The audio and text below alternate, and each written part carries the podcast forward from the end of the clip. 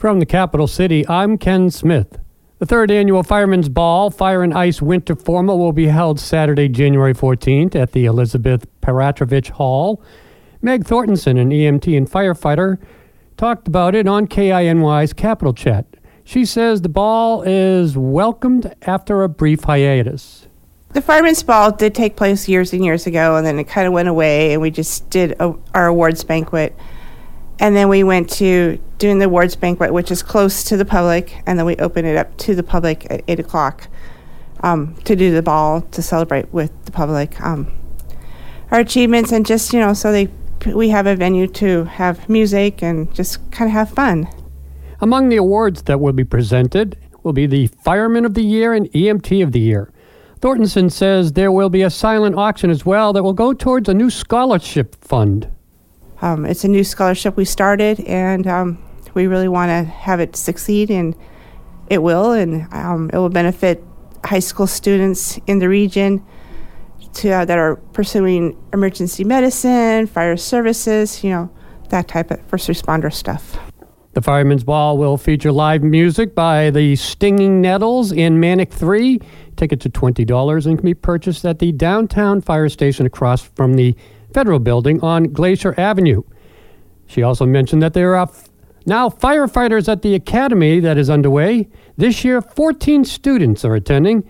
The academy runs from January 4th to April 15th. And in other fire rescue news, 2022 was a busy year for Juneau's Fire Department.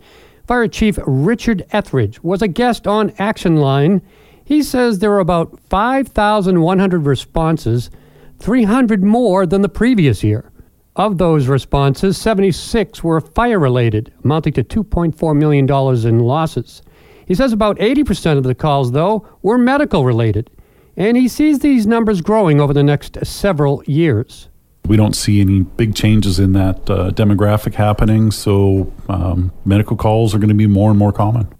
There were also four arson fires last year, which Fire Marshal Dan Jager, who was also on Action Line, says has become a common thing over the last several years. When we say we have arson problems uh, or fires, we did, and it's primarily in the vehicle area. Oh. Uh, we had, you probably were here and you remember the four vehicles we had out by Mendenhall Auto. Uh, four vehicles were burned. That was an arson case. We had another one on North Douglas that uh, we're in the judicial system right now, getting that work through. As for personnel shortages, Etheridge says they have some, not like the extent of the police department, but he says there are a couple of paramedic positions right now open. What we've done is we've instituted a, an education program where existing employees can go to paramedic school, and the, the department helps uh, pay those fees and supports them while they're, they're going to that program. Paramedics are in super high demand across the country, and they're, they're extremely hard to recruit. So, uh, who better to, to fill those roles than, than folks here locally, uh, provided the opportunity to, to meet those. He says currently there are nine paramedics on ambulance and overall 15 paramedics on the force. Four positions are also available for summer seasonal firefighters. Those positions will open up at the end of January and the first week of February. And in April, they will start working and continue until the last cruise ship arrives. The National Park Service last week issued a proposed rule that, if finalized, would ban some of the most extreme and cruel methods of hunting and trapping bears, and other wildlife on Alaska's more than 20 million acres of pristine national preserves. Wendy Keefover is the senior strategist for native carnivore protection in the Wildlife Department for the Humane Society, one of the groups supportive of the rule change. She says it's not only bear baiting, but the intensive management program in place to manage predatory animals in these states' national parks.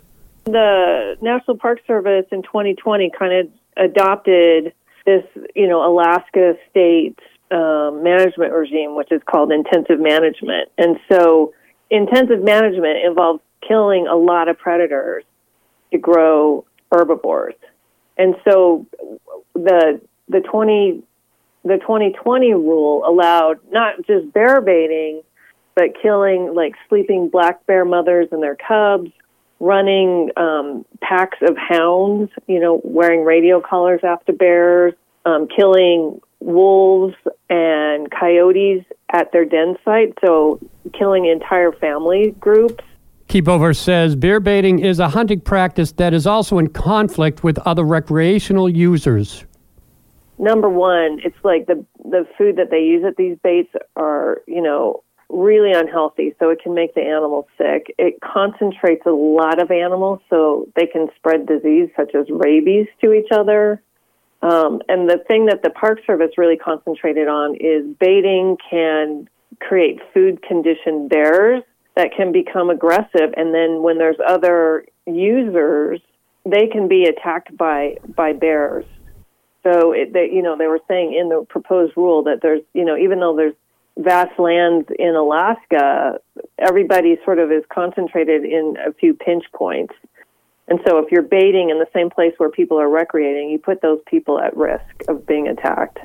A Park Service spokesperson last Friday said the agency is pursuing the new proposal due to legal and policy concerns around bear baiting. A federal judge in September found problems with a 2020 Trump era rule that lifted restrictions previously in place on sport hunting and trapping in national preserves in Alaska, including bear baiting. Keefover says it's gone beyond just bear baiting, but also impacts other predators. Killing wolves and bears has failed to increase herds of carib- caribou and moose. The entire purpose behind the, you know, the 2020 rule. So uh, it, while it's really great at harming fragile populations of, of of bears and wolves, for instance, as studies show, and then trophy hunting Alaska's native wildlife using these really cruel methods permitted under the 2020 rule uh, it ends up killing whole family groups of wolves and coyotes at their den where they give birth to pups and then shooting brown bears and black bears over bait piles and killing sleeping black bear mother and cubs. Um, all these things are are really um, cruel and they're not fair chase hunting. And you know it it comes at the expense of ecosystem integrity and the lives of you know very intelligent species, and it goes against the public's interest in wildlife conservation and humane treatment of wildlife. The Park Service had indicated it was already in the process of reassessing the rule the matter was sent back to the agency. Appeals in the case are pending. Coming up on News of the North, the city and borough of Juneau had their first assembly meeting of the whole last night. The sunken tugboat in the harbor and its cleanup efforts was one topic that was brought up. A state court judge has ruled that an Anchorage Democrat who won a state house race last fall meets the residency requirements to take office. And a satellite crashed to Earth, landing in Alaska. Nobody was hurt. That coming up on News of the North. Welcome back to News of the North. The City and Borough of Juneau Assembly Committee of the Whole held its first meeting Monday. During the meeting, the port director, Carl Uchytil, provided an update of the 107 foot tugboat, 1940s built MV Tagish owned by Don Etheridge. The tug sank on December 29th. Uchytil says the Coast Guard was involved to investigate the oil that had leaked Docks and Harbor provided assistance deploying a boom. He says Etheridge had been putting out absorbing pads every day and put an absorbent boom out as well. About 100 gallons of petroleum products on board. Uchytil says the Coast Guard gave Etheridge until this past Monday to salvage the vessel. The responsible party has indicated to me that uh, he has indicated that he's waived his um, rights to um, deal with the uh, salvage efforts, meaning that the Coast Guard will now federalize the uh, the situation um, using funds from what's called the Oil Spill Trust Liability Fund. That's a fund that uh, after Exxon Valdez uh, collects money based on uh, throughput and um, pipelines throughout the country. So the Coast Guard has money to mobilize and, and bring a contractor uh, to bear. Uchytil explained to the Assembly how payment would be made for the cleanup. Uh, will request some kind of repayment or all repayment from the responsible party. So that's that is what those are the facts I know today. Um, I don't have a timeline as far as when the Coast Guard will um, bring to bear a contractor to um, uh, deal with the uh, the vessel. Again, the federal responsibility from the Coast Guard is oil pollution at this point. Uchytil says they may leave the vessel in place or attempt to and put it on a barge. He says if it remains, it is not a hazard to cruise ships. A state court judge has ruled that an Anchorage Democrat who won a state house race last fall meets residency requirements to take office. Superior Court Judge Herman Walker Jr. has issued the ruling more than two weeks after hearing the case challenging Democrat Jennifer Jenny Armstrong's eligibility to serve in the legislature in just over a week before the new legislative session begins. The challenge was brought by Republican Liz Vazquez, who lost the House race in November to Armstrong plus four others.